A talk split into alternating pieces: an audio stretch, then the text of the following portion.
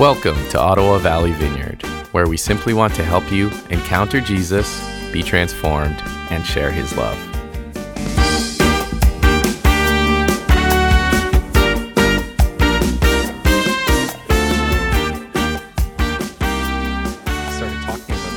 Commission and uh, realized we needed some more time to unpack uh, various aspects of it. Uh, we're looking at really this sole thing that is like a, a call for the church to.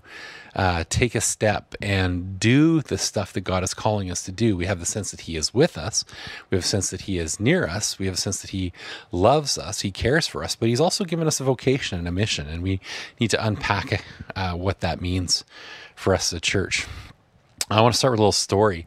Um, I almost died in a kayaking accident uh, a number of years ago. Uh, some of you have heard me share this before, but I was in my, I think, I believe it was my mid 20s. Um, young guy, four of us as friends, we went out into the Ottawa River. We rented some kayaks. We didn't have uh, any experience kayaking. We didn't know what we were doing. Um, we went into a part of the river where we were going to be able to just play around and learn to kayak. And the guide that took us there, a good friend, claimed to know where we were and what we were doing, but he didn't know where we were and what we were doing either.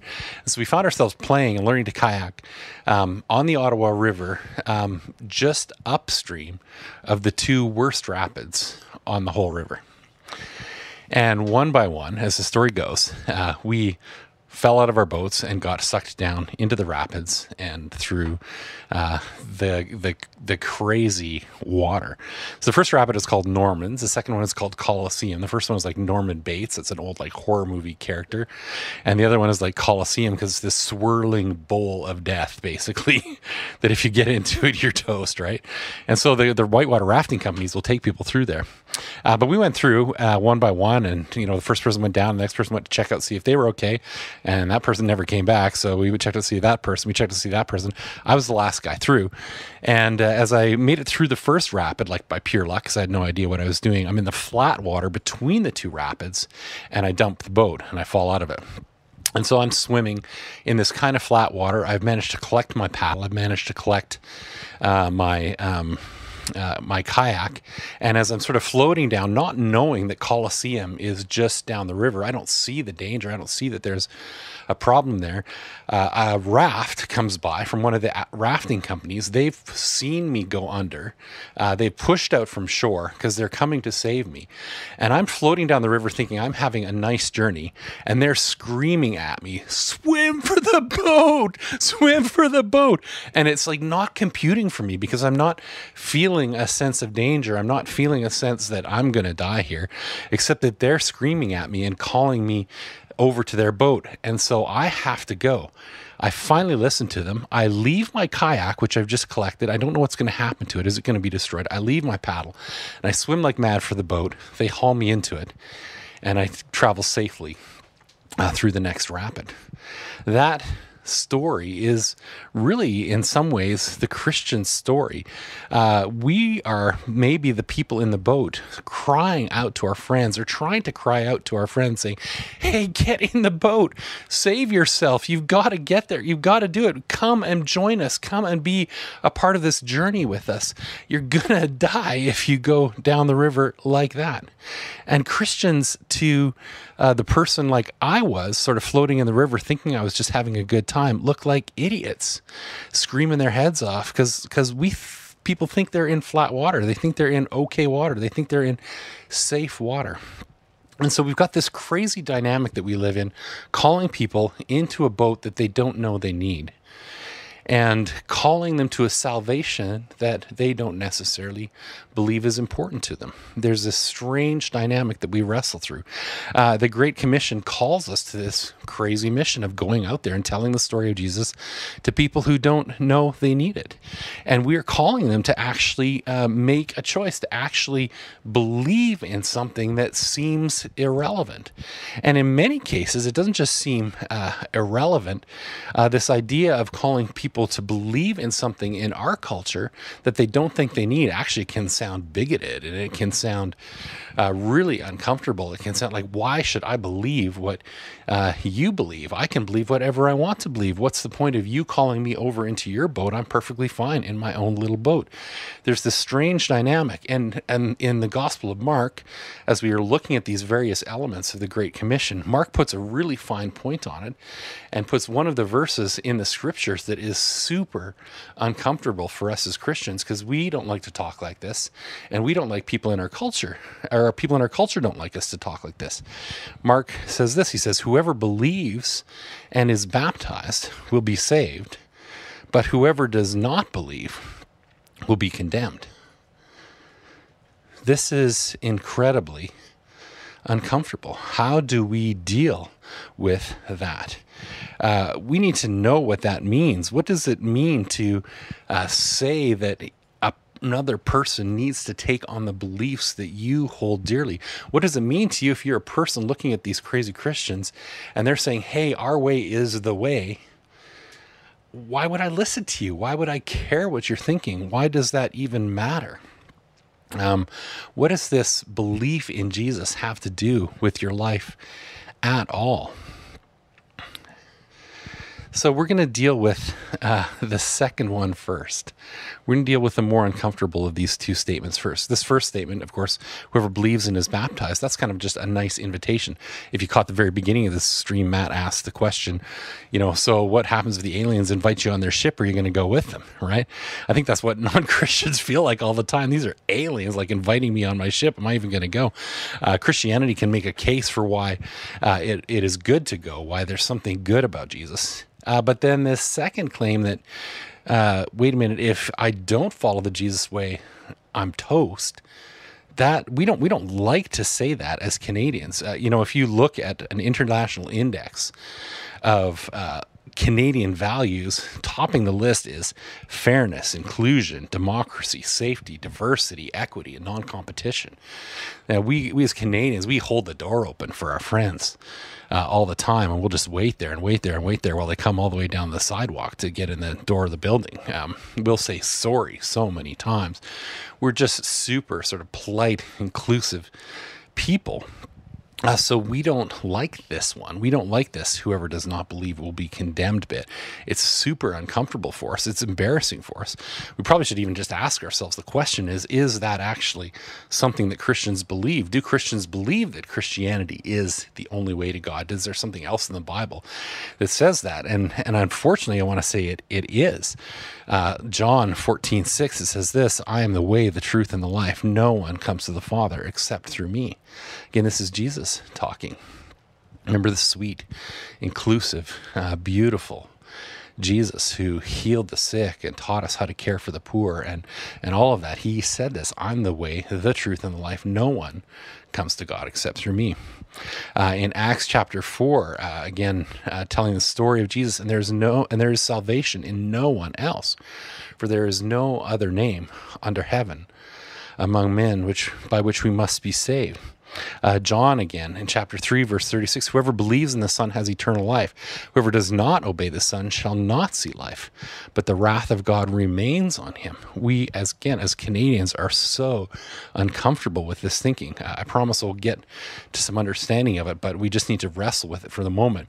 Now, I would remind you of the gospel I preached to you, which you received, on which you stand, and by which you are being saved and then there's always these ifs in the scriptures if you hold fast to the word that I preach to you. So there's something about needing to hold on to those beliefs, and that's somehow connected with salvation. So we want to ask that question Is Christianity really exclusivist? When you look at those scriptures, it absolutely is. It says this is the only way. But it's really, yes, it is, but no, it isn't. Because uh, Christianity believes it's the only way, but that belief that it's the only way happens in the context of the understanding that this way in which it believes is a way that is open to everyone who will follow. It's an invitation that's open to everybody. And so imagine a ship. Uh, or you can imagine that little uh, life raft that I was being called into, right? Um, you're looking at this ship and you're saying, hey, this is a thing that can get me across the ocean. And Christians would be on that ship saying to you, hey, this is the only way uh, to get across the ocean. But there's room enough on it for everybody. Everybody can fit, everybody can go, everybody is welcome. When we then feel a revulsion about that ship because it is the only way, that revulsion isn't really about the fact that we're not invited. That revulsion really isn't about the fact that uh, we're not welcome there. That revulsion really isn't about the fact that God, in his generosity, doesn't offer a way to get across the ocean. That revulsion is really about us not wanting to leave behind some of the things that we want to hold on to, leaving behind baggage that we can't take on the ship with us. Or maybe an appropriate uh, illustration for our time is uh, I think when we have cruises and ships like this in the future for the next few years, we're going to be required to show some kind of vaccination card or something, right? Makes to- people totally uncomfortable. But I don't want to be vaccinated. I don't want uh, Jesus' salvation. I don't want to admit I'm a sinner, so I'm not going on that ship. That doesn't mean that the opportunity isn't offered to you. That doesn't mean that it's not invited to you. Our revulsion is about wanting our own boats, our own different kind of boats. Um, maybe we'd rather have a cruise ship than a boat that's on a mission. Uh, there are ideas and baggage that we want to hold on to that maybe we can't take on the boat, but still, all the same. That boat is open, that boat is available, and you are welcome uh, to take that ship. So we have to dig pretty deeply to understand why we as Canadians feel um, that this only one boat thing is is repulsive to us. And so we want to just wrestle with that. And, and the first thing I want to say about it is that there's actually something good in that revulsion.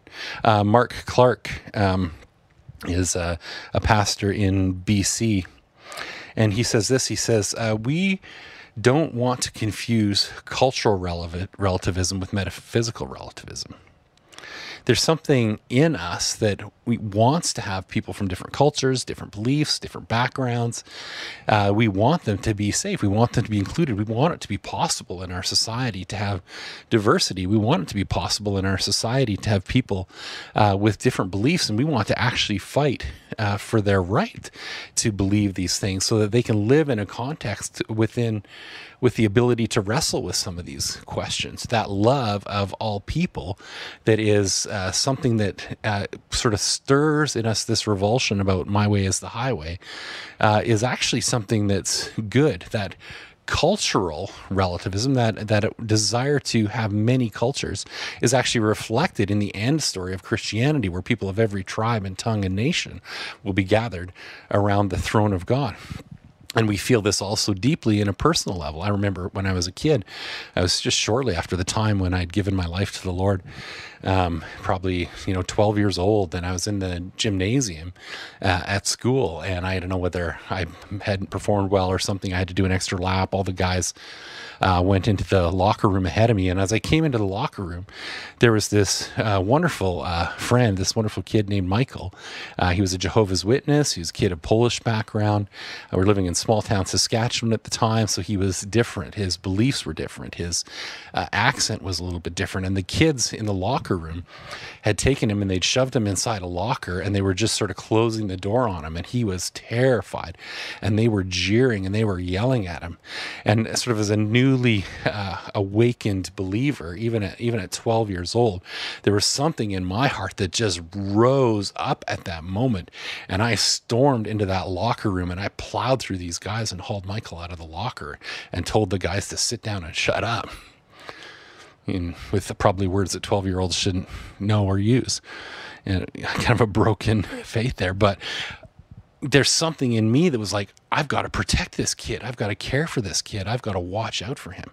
And I think that was the Holy Spirit in me, uh, wanting to see that child, that boy, that friend be safe in that context. So that cultural relativism, that cultural safety is something that we really, really want.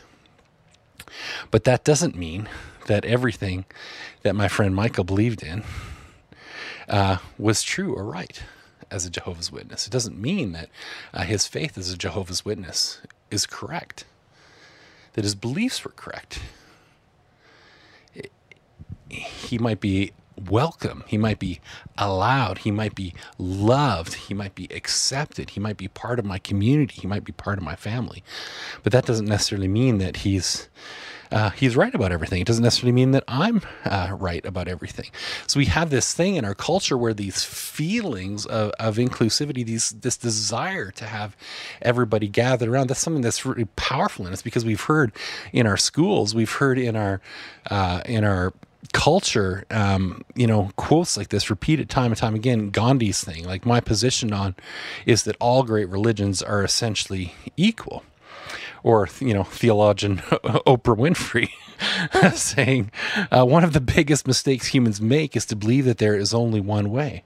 Actually, there are many diverse paths to God. We like this. We kind of love it as as Christians. But like the story of my my friend Michael, um, it's not necessarily true that all things are true. It is not necessarily true that all paths are true, even if we feel like that, and even if we want it to be like that um, no matter what it feels like, like how it goes, we as our, our families, you know, gathered around the dinner table, we want everybody to get along. We don't want to have a fight over the mashed potatoes at the Christmas dinner.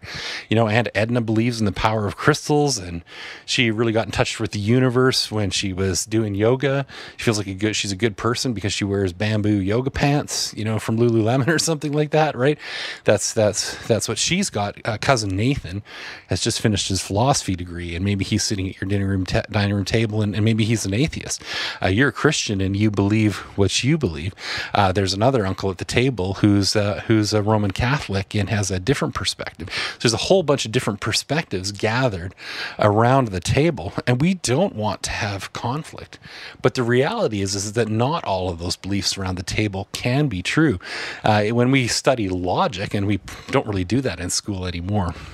There's the law of non contradiction. There's a law that says um, two contrary propositions cannot both be true in the same sense at the same time. Uh, two things that are different can't both be the same. And so imagine you've got your your child, your daughter, your uh, cousin, some little kid is coming up to you and saying, uh, two plus two equals five uh, Toby, when he was a little kid, he was hilarious because he he was convinced for a while that two plus two is twenty two because letter number two and the number two put them together, and you got twenty two, and we couldn't get out of his out of his head that it was four get it into his head that it was four. But your kid comes up to you and says two plus two is is five. Now you as a parent, you love them. You don't want to shatter their beliefs. You don't want to tell them that no, two plus two is uh, is actually four. And and some people like in in extreme uh, sort of. Uh, liberalism culture, like you would say, okay, you can call that four, you can call that five. Yeah, I know it's four, but you can call it whatever you want to call it. Uh, you you can say that's five to yourself, but that's really not calling four five. That's really changing uh, the definition. That's really putting a new label on those four dots. Uh, the reality is is that when you put four dots beside five dots, it's not possible for the human mind because of the way God made the universe, because of uh, the way um, you know atoms work, because of the way uh, DNA is formed, because of the way humans are. A human mind can't look at this line and this line and say that those two things are the same. We can't say that they are equal. Our minds just aren't capable of doing that.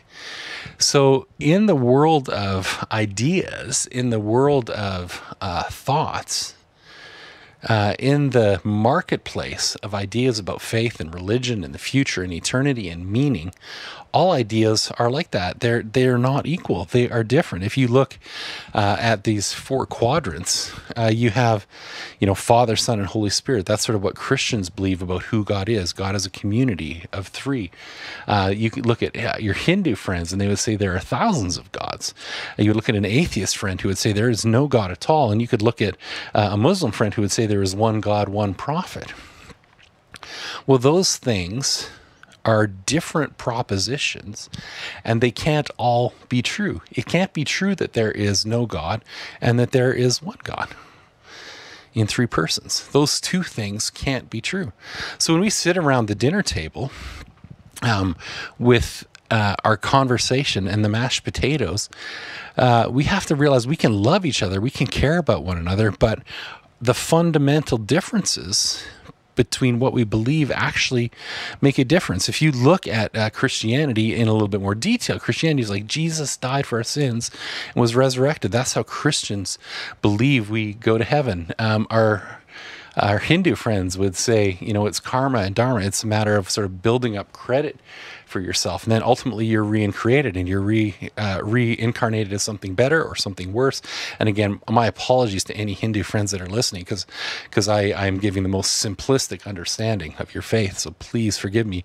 And then the idea of moksha, which is at the end this idea that uh, ultimately when you get reincarnated to a certain point, you cross over into sort of being uh, one. You sort of cross over into this sort of higher uh, level of enlightenment that's sort of beyond being reincarnated reincarnated constantly. That's that's a that's a goal there. Uh, your atheist friend would say salvation is unnecessary, um, and your Muslim friend would say, you know, you have to uh, say uh, the confession about Al Allah. Uh, you pray uh, daily. You give alms. Uh, you fast at the festivals, and you make a pilgrimage to Mecca. And having all those boxes checked are a part of how you're ultimately accepted into paradise. These are all ideas but they can't all be true. So we as Canadians have to have the courage to have the difficult discussions and probe the marketplace of ideas. We would love to be able to just say all ways are the same, all ways are true. That would be really nice and comfortable and great for us around the dinner table.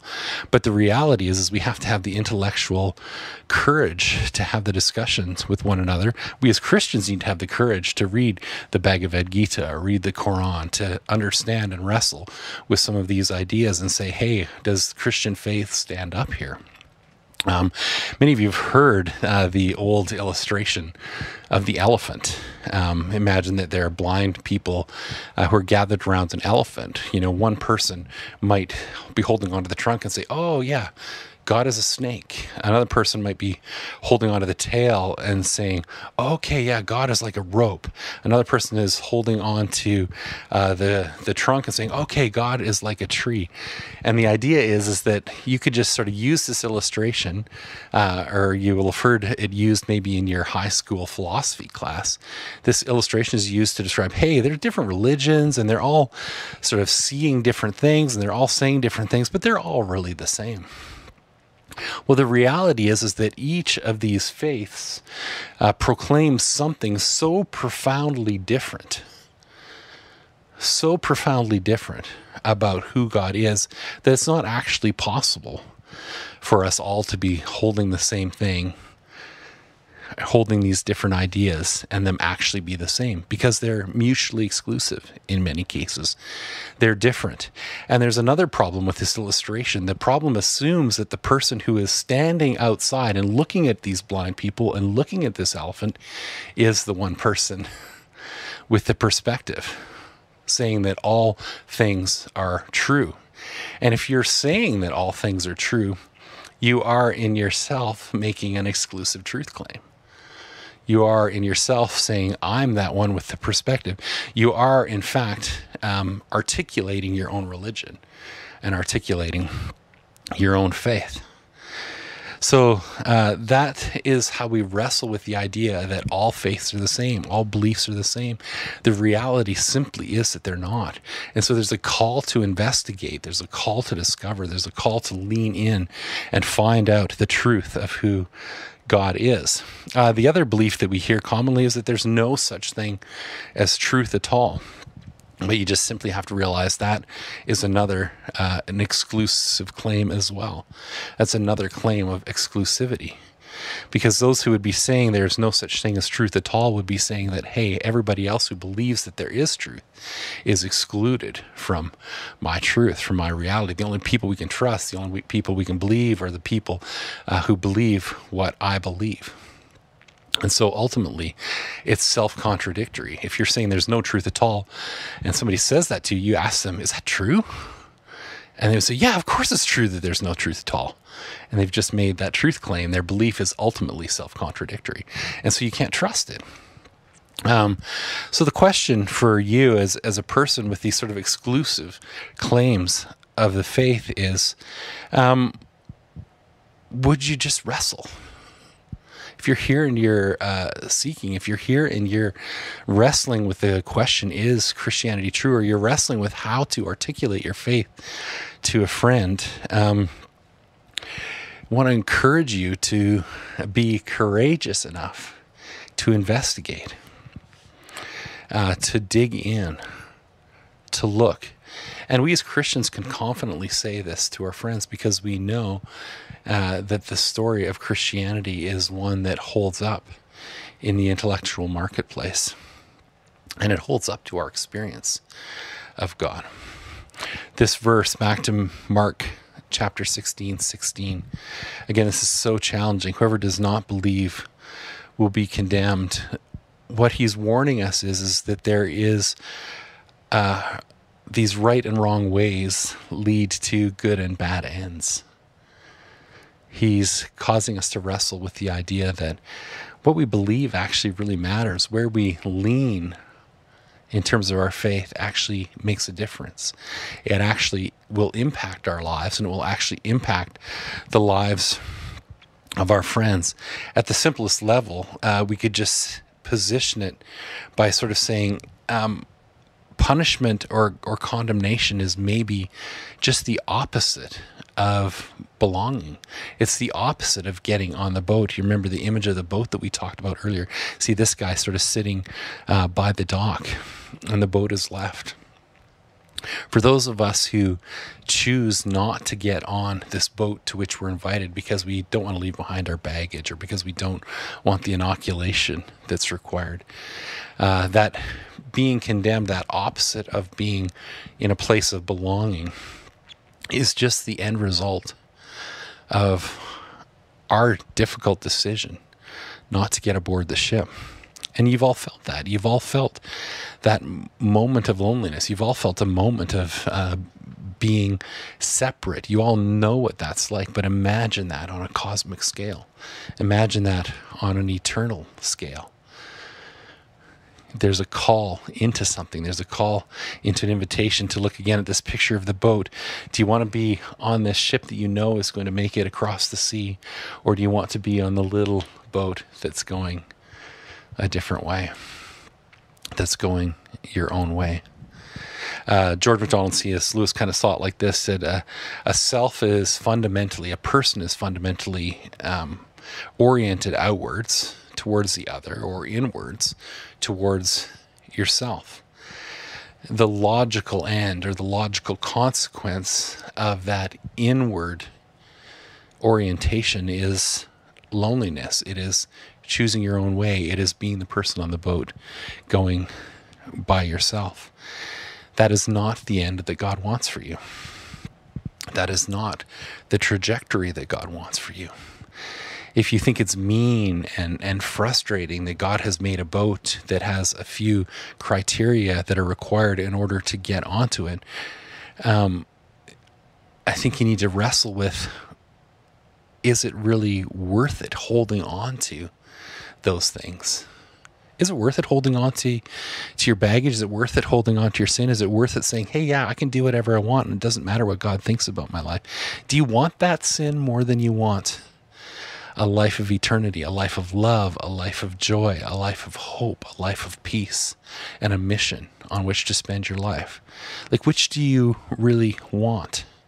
Do you want yourself? Do you want your autonomy? Do you want your freedom that that's just you? Do you want the loneliness that comes with that? Or do you want to be aboard the mission ship? going out and doing the things uh, that we're called to do. And so, what Mark is doing with this very uncomfortable to our Canadian sensibilities warning, uh, whoever does not believe will be condemned, is he's just like those people who were on the life raft calling out to me when I was going through uh, the flat water between the rapids. Just saying, "Hey, there's danger out there. There's there's a consequence to your decisions. Will you look around? Will you see uh, what's out there? And and will you get on the ship with us?" And those people were doing it because they they cared for me. They wanted me to get on the raft because they didn't want to see me hurt. They they knew that the best place for me was on that raft, and that was full of care. That was full of love. That was full of a desire to be kind. And that's, I think, what we can see in Jesus a great desire to be kind. So there's this question whoever believes and is baptized will be saved. What does that mean? I think there's just three simple things that it means to believe. Uh, one, we just we just come to believe the story, come to believe that it's that it's true. What Jesus has done for us is actually true and and actually happened. Uh, we go public with our belief. That's important. I'll explain that in a moment. And then we come to just lean into and rely on the relationship. So this first idea is is important. Um, this story that we're talking about actually happened. Um, in First Corinthians, this is a, one. Of, I mean, there's so many beautiful things to look at in the scriptures. But Paul's writing to the people in Corinth, and he's describing to them the message that he initially brought to them, the message by which they first converted and by which they first gave their lives to Jesus. He says, "For I delivered to you of first importance." what I also received that Christ died for our sins in accordance with the scriptures, that he was buried, uh, that he was raised on the third day in accordance with the scriptures. Um, and that he appeared to Cephas and then to the 12. What Paul is doing is he's saying the gospel, the story I told you, is just the story of what happened. Uh, Christ died, Christ was raised, and when he was raised, all of these people saw him. Uh, the scriptures are full of these because the Bible was written in and around and close to the events of the life of Christ. When the writers wrote about it, they wrote about it in a way that you could go and verify the story. You could write a letter to your uncle in Jerusalem and say, Hey, tell me the truth of these things. Uh, if he's writing to the people in Jerusalem, uh, all these crazy stories about Jesus, all these crazy stories about the wedding at Cana, the story of, you know, all of these pigs uh, getting uh, running off the cliff, the story of the feeding of 5,000, the feeding of uh, the raising of Lazarus, the resurrection of Jesus. Uh, you could look at those stories. You could ask the people who saw them. You could check with the witnesses. If you're trying to make up a story, um, or a religion or a faith, uh, you don't write about it in the generation that the events happened because people can go and check your story. They can fact check it. They can see if it really happened. But the gospel writers were passionate about giving you names and places and dates and details so that the people in that time could go and verify the story. They could talk to the witnesses. I mean, we have over 5,800 manuscripts or, or fragments of Greek manuscripts, 10,000 Latin manuscripts, 9,300 other manuscripts in various other languages from quite close to the time of Christ, all telling the same story. But we don't have any manuscripts of people who were refuting this story. We don't have anybody saying, no, no, those weren't the facts. These are the facts of the faith. This is what happened. We look back, historians look back, and they say, we, we just don't have any evidence from anybody at any time period writing about this and saying, these are the alternate facts. This is the alternate story. This is what actually happened.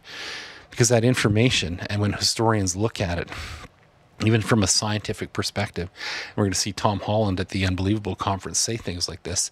Uh, it just those those alternate stories just aren't out there.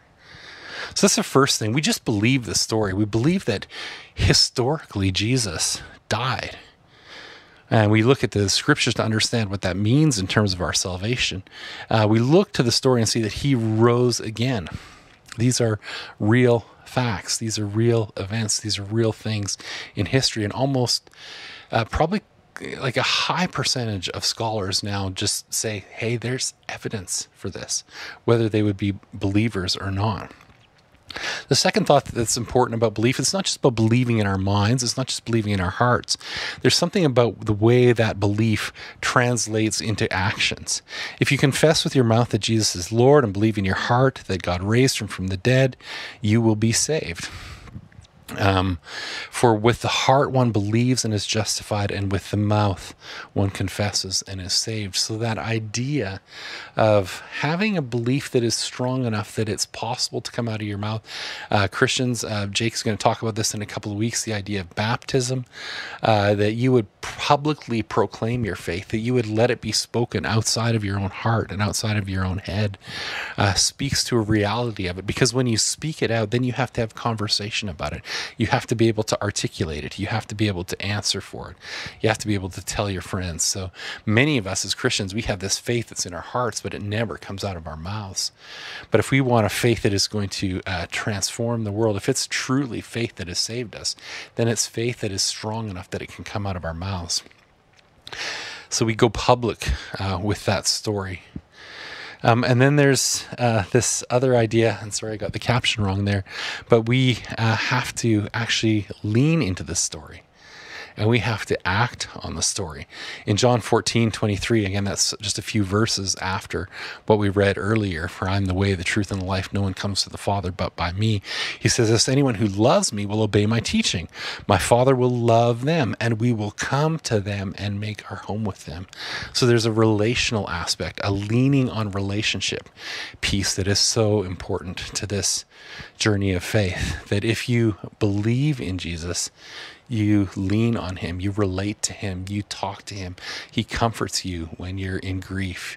Uh, he leads you to do things you might not otherwise do. I want to tell the story just in closing of a pastor uh, from Russia uh, some years ago, a guy named Joseph Bondarenko. Uh, he's a young was a young man. He came to faith when he was a child. He lived up in a Christian home, in an evangelical home, in and around uh, the uh, like 30s, 40s, 50s, and on through uh, that period of sort of Soviet power in Russia, where um, the government was uh, strongly committed to seeing that its population would hold atheism as their belief system, um, and under that circumstance, uh, Christians were persecuted uh, in uh, in a very very aggressive way. So he tells a story of when he was a child and when he was in school, and this is just in grade school, where he knew that his grades were being knocked down. He's a very intelligent man, and he knew that his grades were being reduced because of his faith in Christ, so that he wouldn't get shunted ultimately into uh, a place of influence in the society. His grades were reduced. Uh, he ultimately fighting tooth and nail again as a believer. Again, all this time sharing his faith uh, in the community or in in Christianity. Ultimately, made it into the Marine Institute in Odessa in Russia, and did five years of school there as uh, preparation for becoming a captain in uh, the the Navy, uh, being able to you know pilot ships and the whole thing. Five years into his program, imagine this uh, for you as a university student.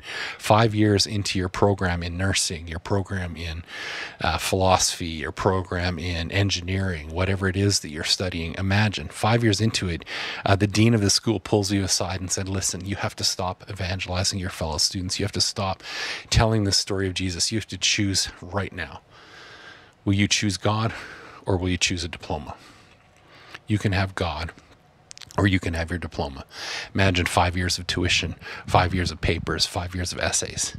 And uh, Joseph Bondarenko said, Keep my diploma. I choose Jesus. And gave up five years of his career, gave up his, his dream of captaining ships, and went on to be a pastor. And what he shares is that at every moment like this, every moment like this in his journey, um, he leaned on Jesus. This is what he describes in those horrible moments. Ultimately, he was uh, imprisoned. Ultimately, he was watched by the KGB. The church was existing in that space and time uh, in home churches uh, with blankets over the windows uh, to stop listening devices uh, so that people couldn't see the lights on inside, with smuggled Bibles, the inability to print the scriptures, no internet or streaming technology at that time. But in all of those dark moments, he says this uh, When I was in grade school and they lowered my grades, what joy and spiritual strength I had from God. When the dean said that my educational career was over, oh, what joy and spiritual strength I had from God. The first three years of his imprisonment, he describes simply as, Oh, what joy and strength I had from God. He was beaten when he refused to sign false accusations against others in the church. Oh, what joy and spiritual strength I had from God. Second three year sentence, told that he would never get out of it and only got out of it because communism fell. Oh, what joy and spiritual strength I had from God. Faith is something that you lean on. Uh, there's lots of intellectual wrestling for us as Canadians to get to the place where we can say with confidence that, yes, this Jesus way is the way. Now it is my way. And then much growth to become a person who leans on that faith and makes decisions based on that faith and speaks out and proclaims the gospel in that faith knowing, oh, what joy and spiritual strength I have from God. The whole thing is fueled by relationship. And so here we are as Canadians, timid Canadians, we don't want to upset the apple cart. We don't want to do evangelism. We would do anything. We would we would so much love to do anything other than evangelism. We would serve our community in so many ways if it meant we didn't have to open our mouths and actually tell the Jesus story. But we need courage because not every belief that our friends believe is true or can be true or can be possible. We know a way to salvation that our friends don't know. We have to be courageous to tell this story. And if you're here and you're seeking, you're investigating Christianity, I encourage you to have the intellectual courage uh, to go ahead, read the Bhagavad Gita, read the Quran, read the Bible, investigate uh, the veracity of the uh, resurrection story investigate the stories of the eyewitnesses and then see where the place to put your faith is and lean there and rest there. But we all, whether you believe or don't believe, we have to have great courage in this time. We can't be afraid. We can't be silent we can't distract ourselves with many pleasures or distract ourselves with alternate missions. Our mission is this great commission, like the people who pushed themselves off from shore to save me while I was floating down the river. We have to go and get in the raft and call out to our friends and invite them to follow Jesus because what people believe matters. Let's pray. Father, I pray for uh, us as Christians to have courage to share this story, to share it winsomely, to share it beautifully, to share it compassionately, to share the incredible love in it, to share the grace in it, to share the beautiful invitation of Jesus, even though it may cost us something even though it may cost us reputation, even though it may cost us a little conflict at the dinner table, even though it may cost us uh, our friends at work thinking something differently about us, even if it may cost us uh, to some degree persecution, whatever it costs us, Father, uh, would you cause us to overcome that fear with your Holy Spirit living inside of us and giving us strength and courage to do this mission that we're called to do? Because it matters. It matters. It's true. So give us the courage to say it. And I pray for everyone who's listening who uh, is investigating Christianity or wondering what this faith is about. Be okay, Lord. Help them to be okay with being wrong. Help them be okay with wrestling with difficult questions. Help them to be okay with the conflict. Help them to be okay with the tension, to dig deep and find out whether you are true or not, or whether you're trustworthy or not, and prove yourself to hearts that are seeking. welcome you, a good and generous God, mighty Holy Spirit to come. And use us. We confess that we're not speaking as people who've got it all right. We're not speaking as people who um, have our lives together. We're not speaking as people who are perfect in any way. We are calling out to our brothers and sisters as broken people, as broken vessels. And so we just ask you, Lord, to use us.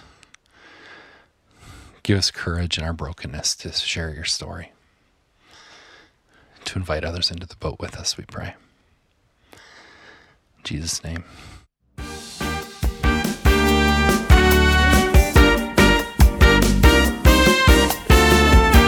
Thanks for joining us.